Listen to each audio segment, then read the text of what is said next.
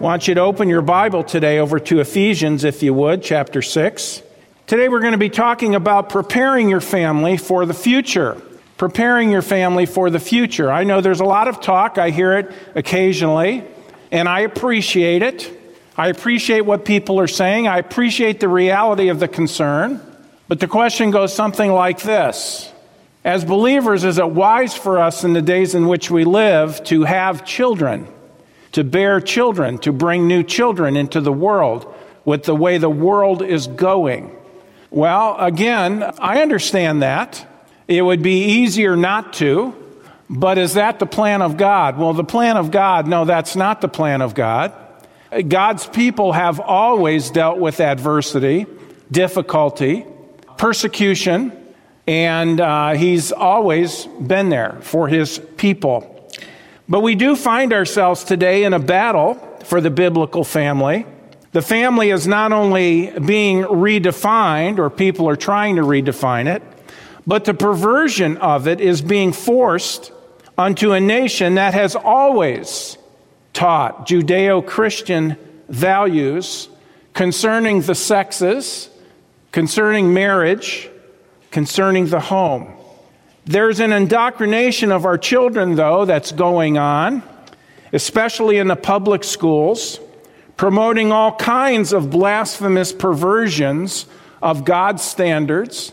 Many of those promoting those standards, and many in the alternative quote unquote lifestyles, the alphabet soup groups and so forth that we have today, many of them have been very forthright in saying, we're coming after your children. They've said that publicly. We're coming after your children. Okay? And the evidence of that, you can see that even in some of the classrooms where they're bringing into preschool age, nursery age, and kindergarten age classrooms drag queens and things like this to read to the kids to try to quote unquote normalize these kind of things. On top of that, it's kind of interesting. I wasn't looking for this this week, but it came across my way, and I thought, boy, you know, that kind of talks to the times as well, because all of these things fit together as we see the unraveling that is going on. A recent Gallup poll was taken, and the headline was this Belief in God in the United States dips to 81%, a new low. 81%. And it gives a little graph by uh, subgroups. Between 2013 and 2017, a total of 87% of Americans believed in God. In 2022, it was down to 81%. Five years, a drop, 6%. Think about that, how vast that is, okay? Now, keep in mind, don't lose heart. That still means that four out of every five people still believe in God. Okay, do we get that? 80%. But still, what's interesting to me, though, it, that was a little surprising, but here's what I found fascinating.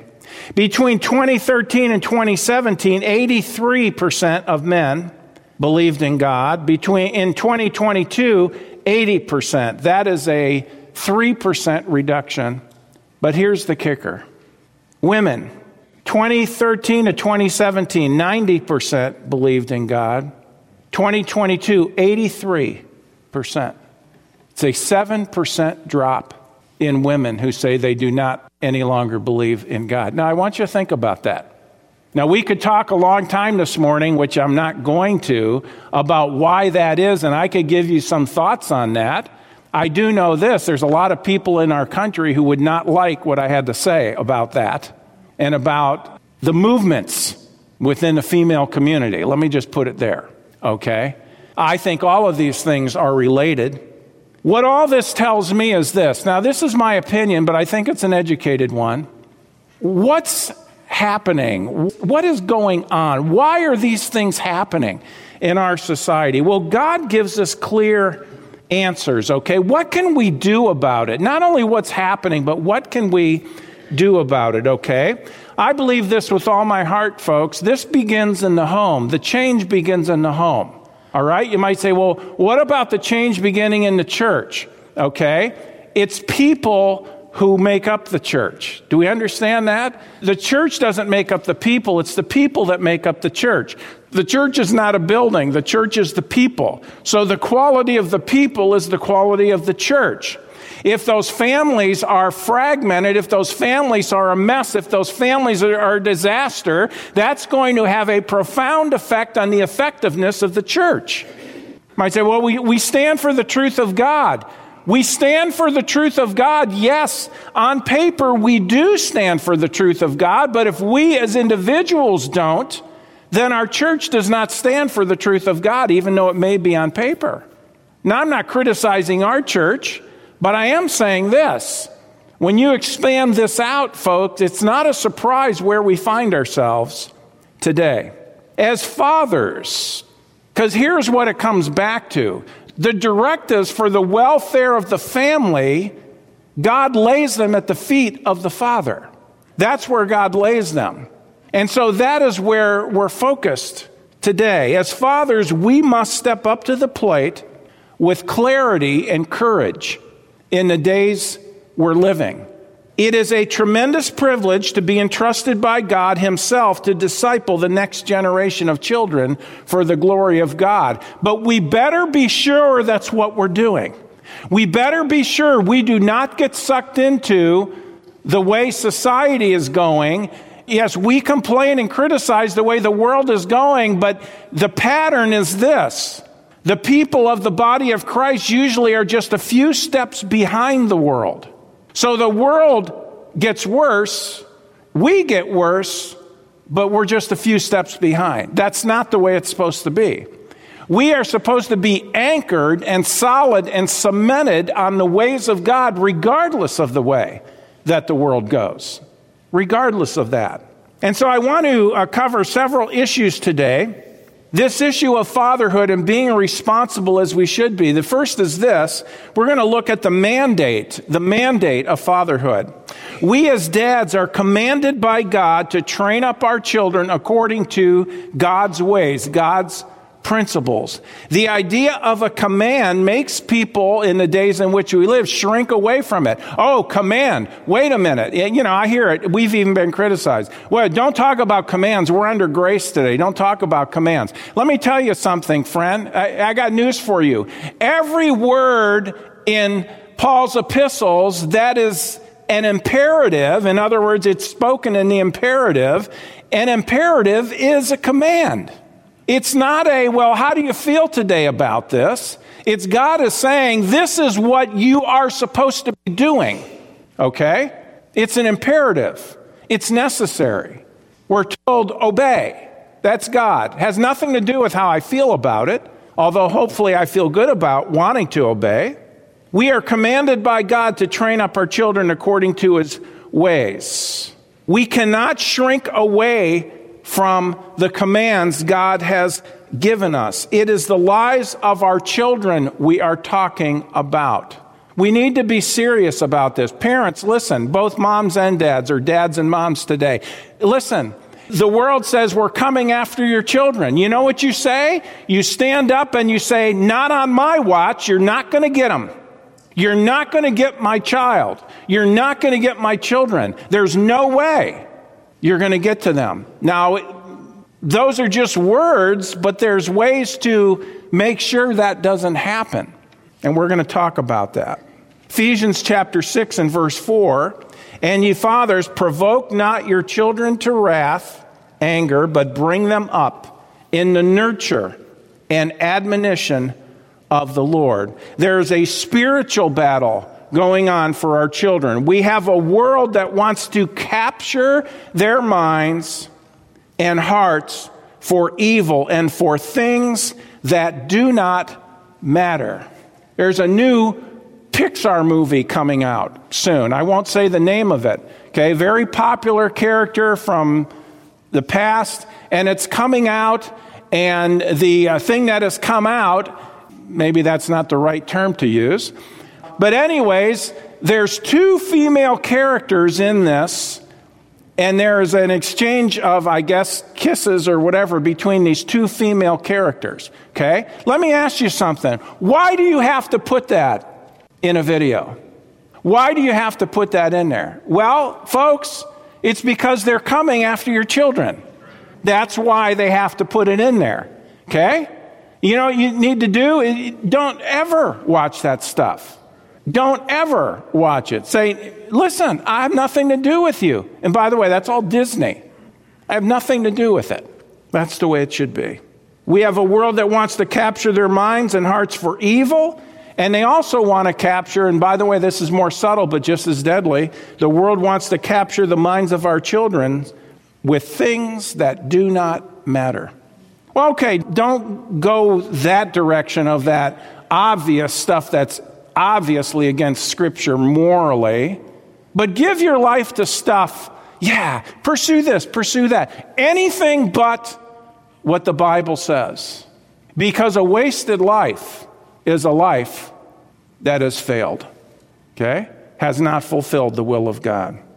Here in Ephesians chapter 6, we see in verse 4, Ye fathers, provoke not your children to wrath, but bring them up in the nurture and admonition of the Lord. Don't you find it interesting? Just a few verses down in verse 10, it says this Finally, my brethren, be strong in the Lord and in the power of his might. Put on the whole armor of God that you may be able to stand against the wiles, the strategies of the devil. For we wrestle not against flesh and blood, but against principalities, against powers, against the rulers of the darkness of this world, against spiritual wickedness in high places. Yes, this is what's going on. And part of the spiritual battle has to do with the family. They want our children destroyed. Satan wants our children destroyed. Now, this issue of fatherhood, the mandate of fatherhood, it is an awesome task and it takes real commitment, purposeful commitment. It doesn't just happen. You may be a dad, you did not have a good role model growing up, okay? Listen, that's not, that's not a reason to fail. That's an excuse to say, well, I, I can't be a good dad because I didn't have a good dad. That's an excuse. The Father, our Heavenly Father, is our example. So, where do you get the tools necessary to do the work, to be the successful dad that God wants you to be? Well, that leads us to our next thing. Now, I, I love this one the muscle of fatherhood. the muscle of fatherhood. Now, some of you may be thinking, yeah, you know, oh man, muscle, strong, yeah, you, you wouldn't believe what I can do with, with barbells and dumbbells. Well, a lot of us work with dumbbells. Um, that's a joke. The muscle of fatherhood. Now, when, again, when I speak of this, I'm obviously not talking about the physical. There's too much emphasis on that today, but it is something man can relate to. You see, when we talk about musclehood, we are all talking about strength, aren't we? We're talking about strength. 1 Timothy chapter 4, turn there with me. 1 Timothy chapter 4. God gives us purpose in life. God gives us reason to live. God says, you know what? For you to run your race successfully, you're going to have to be strong, not physically strong. And it's okay to be physically strong, okay? But in 1 Timothy 4, verse 8, it says this For bodily exercise profiteth little. Now, that's not belittling it, it is saying there is some profit in it. But look what it says. It compares. For bodily exercise profiteth little, but godliness is profitable unto all things, having promise of the life that now is and of that which is to come. God has called us to be spiritually strong. Now, isn't it interesting those words? Bodily exercise profits little, but godliness. What is godliness? Godliness is the exercise of living for Christ. Bodily exercise is one thing, spiritual exercise is what God wants us to be given to more than anything else. God has called us to be spiritually strong. Biblical fatherhood takes guts, okay? It takes guts and is impossible in a natural realm. The responsibility is a great responsibility. Now, where do we get the strength? Where do we get the muscle and power to do it. Two sources. The first is this we get the first from the Lord, from the Lord. This, of course, begins with salvation. You notice what it said in uh, 1 Timothy 4 8 bodily exercise profits little, but godliness is profitable unto all things, having promise of the life that now is. God is true to his word. We reap what we sow. And of that which is to come. That which is to come. Begins with salvation. When we understand we cannot save ourselves, when we understand our good works can't get us to heaven, that we are separated from God, we're sinners, that our sin must be punished and must be paid for. But then we understand that God sent his son to do for us what we couldn't do for ourselves. And Jesus went to the cross and he died on the cross and he paid for our sin and rose from the grave. And he tells us if we trust in him that he's paid for our sins, he gives us that moment everlasting life. It is a free gift, not based on works, not based on faithfulness, not based on good deeds, not based on sacraments or ordinances, not based on moral reform, but based solely on the work that Jesus Christ did on the cross in the payment of our sins. That's where it begins. So, how do we get the spiritual strength and power? Well, first, obviously, there's salvation, but we get it from the Lord. I find it very interesting. In Deuteronomy chapter 31, it says this Be strong and of a good courage, fear not, nor be afraid of them, for the Lord thy God, he it is that doth go with thee. He will not fail thee nor forsake thee. Where do we get our strength? Where do I get my strength as a father in this world as a Christian dad? Where am I going to get the strength to do what God has called me to do as a father, to fulfill my role? I must be, listen, I get it at the throne of grace. You need to be serious about this. You need to fall on your knees and cry out to God and say, Oh God, make me a good dad. Give me the wisdom on how to be a good father to my children. Give me the wisdom. Lord, give me balance. Give me balance to where they will be, my children will be people of strong biblical conviction. And yet at the same time, help me understand it's not something I can make them do. Folks, much of the Christian life is caught, not taught. Teaching is important, I'll get to that. But much of the Christian life is caught by example. Psalm 27 1 The Lord is my light and my salvation. Whom shall I fear? The Lord is the strength of my life. There it is. Of whom shall I be afraid? We get the spiritual muscle for fatherhood, we get it from the Lord. And from the Lord, secondly, we get it from His Word. From His Word. That's where our direction comes from. There is a life changing power in Scripture. Turn with me to 2 Timothy chapter 3. There is life changing power in the Word of God. This is not only true for us personally, it is also true for our families. For our families. A Christian home and a moral home are not necessarily the same. Now, a Christian home will be a moral home, but there can be a moral home and yet not actually a Christian home because people aren't born again how much better? And by the way, a moral home is better than an immoral home. Okay, do we get that? But the ideal is a Christian home because you get the morals with that, but you get the life of Christ in the family, in the lives of dad, mom, and the children. And that is God's ideal. So, from the Word, spiritual muscle from the Word, life changing power. 2 Timothy 3:14 Paul said, But continue thou in the things which thou hast learned and hast been assured of, knowing of whom thou hast learned them, and that from a child thou hast known the holy scriptures, which are able to make thee wise unto salvation through faith, which is in Christ Jesus. By the way, there it is again. How do we get salvation? Through faith in Jesus Christ, through trusting in Him and Him alone as Savior. Then, verse 16.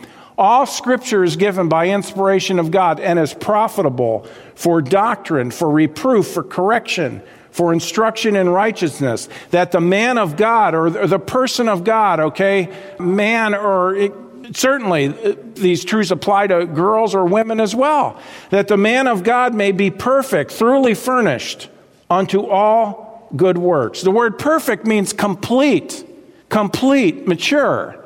What is it that grows us up to be men and godly men and women of God? It's the Word of God. It's the values, the principles that we find in Scripture. And these are the things that I am supposed to have in my life as a Christian father and pass those along, teach them to our children. Might say, what about mom? She's the partner in that. But dad is supposed to be the leader of the home. So we see this issue. We see that we've had a man, there's the mandate of fatherhood, the muscle of fatherhood. We get our muscle from the Lord and from His Word. But then there's the method, okay? Now let's get practical here this morning. The method of fatherhood. How are we to be good dads? What exactly does it take? I'm not going to spend a lot of time on these. We've covered them in detail in the past, but I do want to mention them because I think they're all important ingredients that go into this. The first is this training. Training.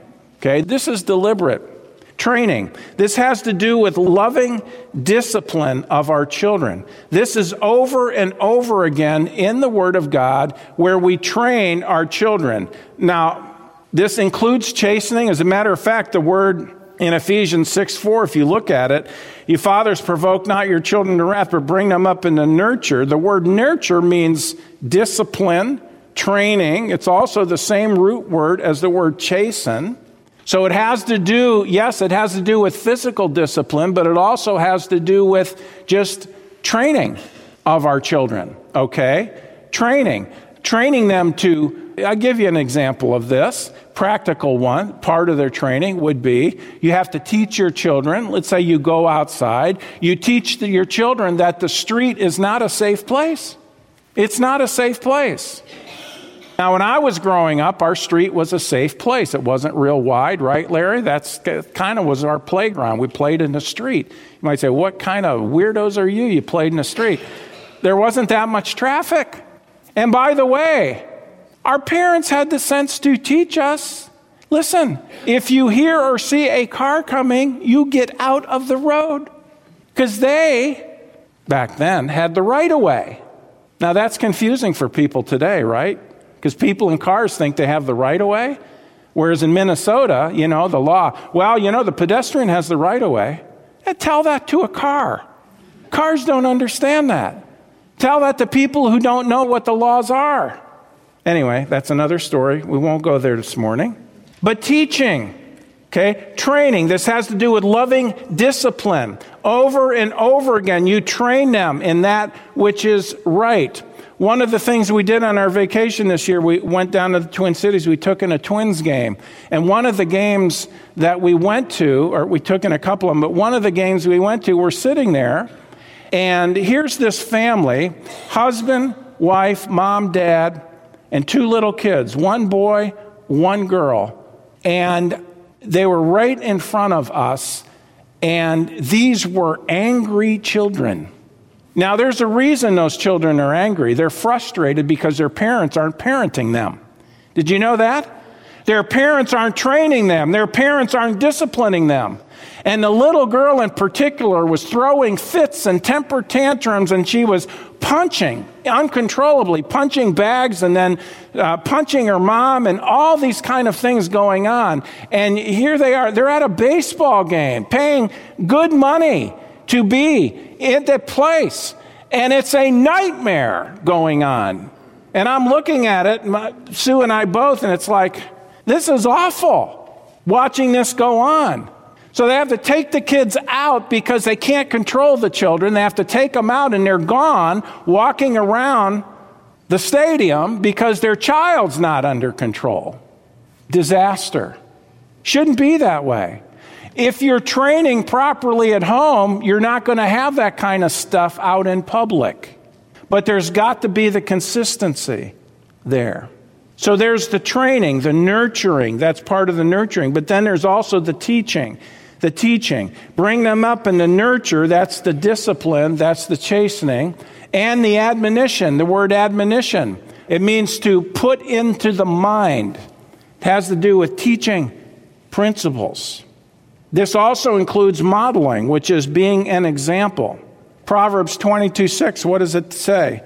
Train up a child in the way they should go. When they're old, they won't depart from it. Now, I know there's different teaching on that today. People say, well, it doesn't mean what it says. What it means is that you train them up according to their personality, and when they're old, they won't depart from it. Can somebody please explain to me the sense of that? If I'm going to train them up according to their personality, why do I have to train them up? They already have a personality.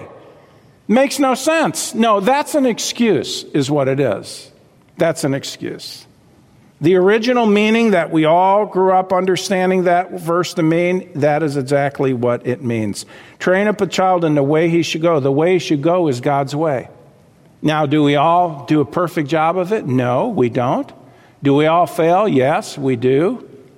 But the principle is a good proverb. So, the method of fatherhood, training. Secondly, teaching. Third, providing. Providing. Not just food, but that matters. Providing a good environment for that child to grow up in. Providing, parents, listen, providing a happy childhood for your kids. Say, well, that sounds kind of pithy. That, that just sounds kind of fluff. Uh, listen, don't you want your children to have good memories growing up? Isn't that important? That's important for your kids. I don't care about that. I just want to serve the Lord. Let me tell you something. If your home life is miserable, they're not going to. They're not going to. Need to be concerned about them, giving them good experiences in life, happy times in life, providing in every way, not just food. And I know as kids become teenagers, that becomes more challenging, providing food for them. You ought to just schedule deliveries to your home once they become teenagers. Okay, you'll be here at 10, you'll be here at 2, you'll be here at 5, you'll be here at 9. Double order at 9. Hold us over till the morning, till it all begins again. Listen, this is a fact. When the father is an active believer, there is about 75% likelihood that the children will also become active believers. You might say, why is that such an impactful thing? Because that's the way God designed it, is for dad to be the spiritual leader in the home. But if only the mother is a believer, this likelihood is dramatically reduced to 15%. 15 percent. We wonder why homes are the disaster they are today. You might say, well, wait a minute, I'm, I'm a single mom. I guess I'm doomed, right? No. You know what? You've got two things going for you the grace of God. God understands where you're at, and He is going to be strong on your behalf. You can succeed, keep going, do what is right, okay? Not only that, but why aren't you in the 15%? You know, I look at that 15% and I'm thinking, I know who the 15% are. Those are the ones who have godly morals and principles. Moms who are sacrificing for their children, who are trying to provide a godly home, who are making an impact in the lives of their children. That's those 15%. Don't give up. God will be strong on your behalf. But nevertheless, do you see the importance of fathers? Training, teaching, providing. Here's another one. This is so important today, folks. Guarding. Guarding. Dad, you are the guardian of your family. You need to guard them, you need to protect them. I'm not talking about going up, going out and getting a conceal and carry, okay? That's fine, and there's nothing wrong with that. What I'm talking about here is spiritually, morally. Be the protector, be the gatekeeper of your family. This is not meant to be negative, but positive. Dad is to be sure that the things in the home stay on the right path. He is the watchman in the gate. You need to be careful what you allow in the gate into your home. And I'm talking about media, I'm talking about friends, I'm talking about all those kind of things, and the different ways that Satan wants to use to get to the children. Are you watching? Are you being careful? I'm just too busy at work. You're asking for trouble. Don't sacrifice your children for a raise. Be careful of their education. That's huge. That's why we have a Christian school, by the way. Believe me, we're trying to guard them. Look with me to 1 Timothy chapter 3. Training, teaching, providing, guarding, being careful what comes into your home. Sometimes, Dad, you're going to have to take a stand. It's not going to be popular. Say, I heard about that. You're not doing that. Or you're not going to get involved in social media, so forth, because of all the junk that's coming. Well, all my friends, all my friends, this and that. Listen, they'll thank you for it later on in life when they mature and they understand the problems. 1 Timothy 3 4 says, One that ruleth well his own house, having his children in subjection with all gravity. Gravity is seriousness. Okay, one that ruleth well his own house. That's not being a dictator. That's not being mean. That's not being nasty. Not being legalistic. But he's watching, he's ruling in love, loving leadership in the home being careful, watching. No, we're not going to do that. No, we're not going to go there. Yeah, but so and so, my friends are doing this and doing that. Listen, uh, guys, your standard is the Word of God. Your standard is the Word of God. Lastly, loving. Now, all of the things we've covered so far are part of loving our children. Certainly, appropriate affection would be an important one as well. Not talking about anything kinky or weird. But hugging your children, there's nothing wrong with that, okay? Nothing wrong with that. It's appropriate. Proper affection of your children. You see it all through Scripture. I say, well, I just don't do that. Why not? You see it in the Scripture. It's a way to communicate acceptance to your children. You want to see how this works? It works much better, by the way. Visually, you can see it very quickly with little kids. They're running around, they're playing, they're this or that and all that. They come to mom or dad, well, because it's Father's Day, we'll talk about dads here. And they come and you get down, you talk to them, okay, you're close to them. You give them a hug, you hold them and you give them a hug and you tell them how much you love them, you kiss them on the head, okay? And I'll tell you what, as soon as you let go of them, it's like they explode out of your arms with joy. Jumping, hopping, skipping, running. Kids don't know how to walk, they just run. Running all over the place. Why? Because they got love from you. That's why. They're accepted, they're loved, they know it. You communicated that to them. It's a big deal. Dads, it's a big deal with your daughters. Big deal. But also with your sons. Appropriate, though. Appropriate affection. There's a Spanish story of a father and a son who had become estranged. Happens a lot. The son ran away, and the father set off to find him. He searched for months to no avail. Finally, in a last desperate effort to find him, the father put an ad in the Madrid paper. The ad read Dear Paco, meet me in front of this newspaper office at noon on Saturday. All is forgiven. I love you, your father. On Saturday, 800 Pacos showed up looking for forgiveness and love from their fathers. Think about it. The last point today is this the manifestation of fatherhood. All of us want our children to turn out right. All of us do, okay? We all want good results. A dad who is diligent and does all he can to bring up his children right, he can enjoy the fruits of that. He can leave a godly legacy that can last a lifetime. The impact, the profound impact a father can have on his children. Let me show you this Proverbs chapter 20. And guys, can I tell you this? This would be one of those verses. It'd be good for you to print it out nice and big, maybe put it on the bathroom mirror in the morning when you're getting ready for work.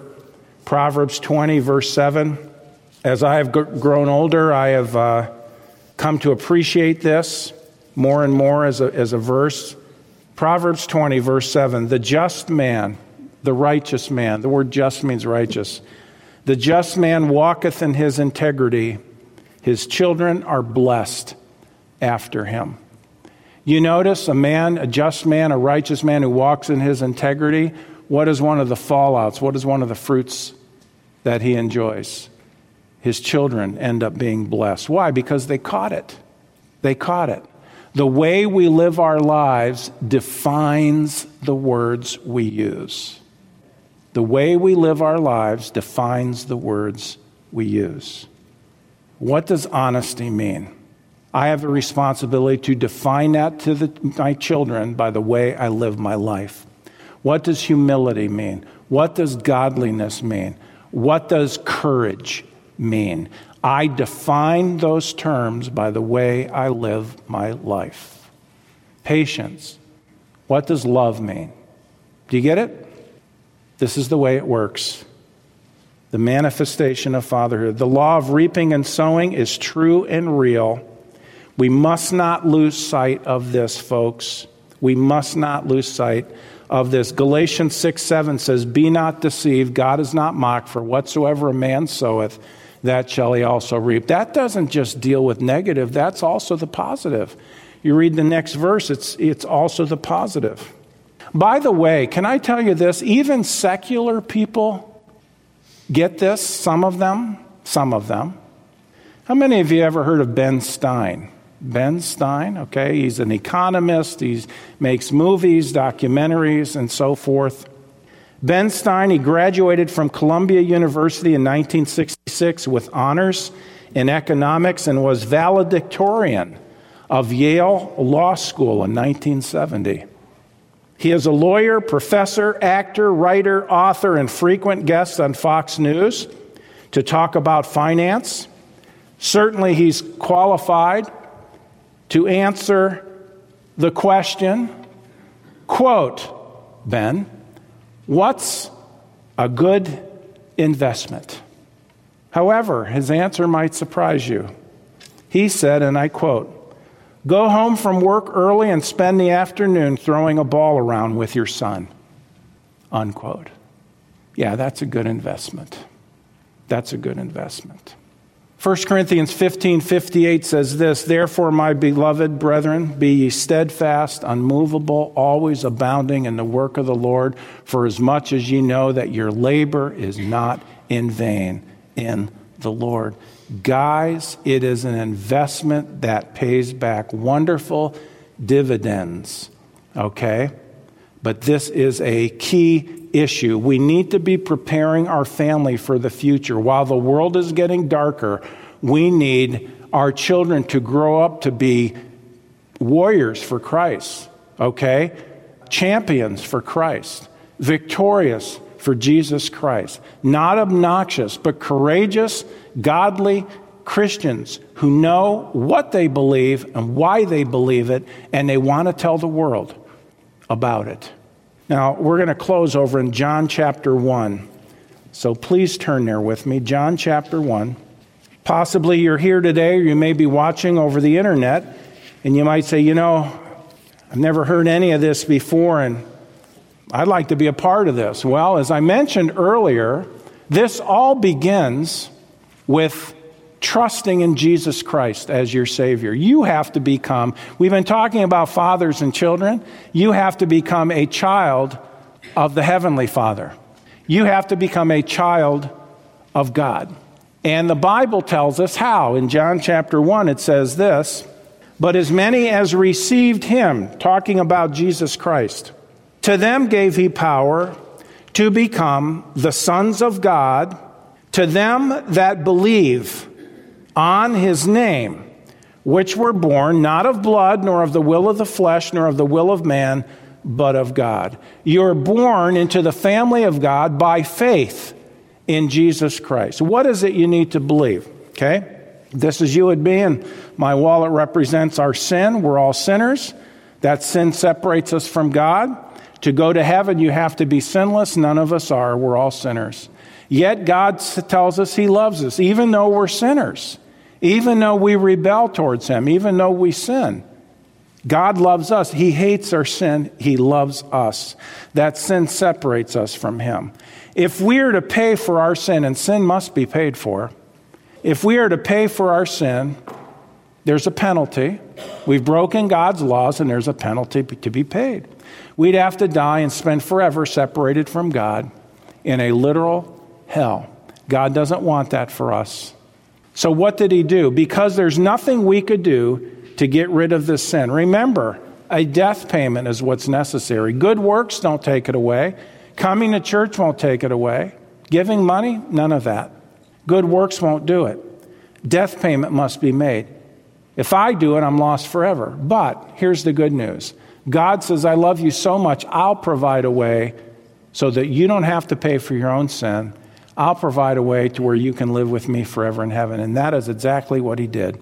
Because he loves us so much, he sent his son, the Lord Jesus Christ, this hand representing God in the flesh. And when Jesus died on the cross, the sin of our whole life, he took it upon himself. He died in our place. He was our substitute. He made the payment so we don't have to. The whole lifetime of sin, He paid for it. And He rose from the grave. And He says this if you will believe, if you put your faith in Him that He did that for you, the moment you do, that payment's good on your behalf. He gives you everlasting life. His payment takes care of all your sin. You have no sin to pay for. He gives you everlasting life. Listen, if you don't have any sin to pay for, you can go to heaven. And that's exactly what he provides. All he's asking you to do is believe that he did it for you. Trust in him that he made that payment for you. And when you do, you have everlasting life. I hope it makes sense to you.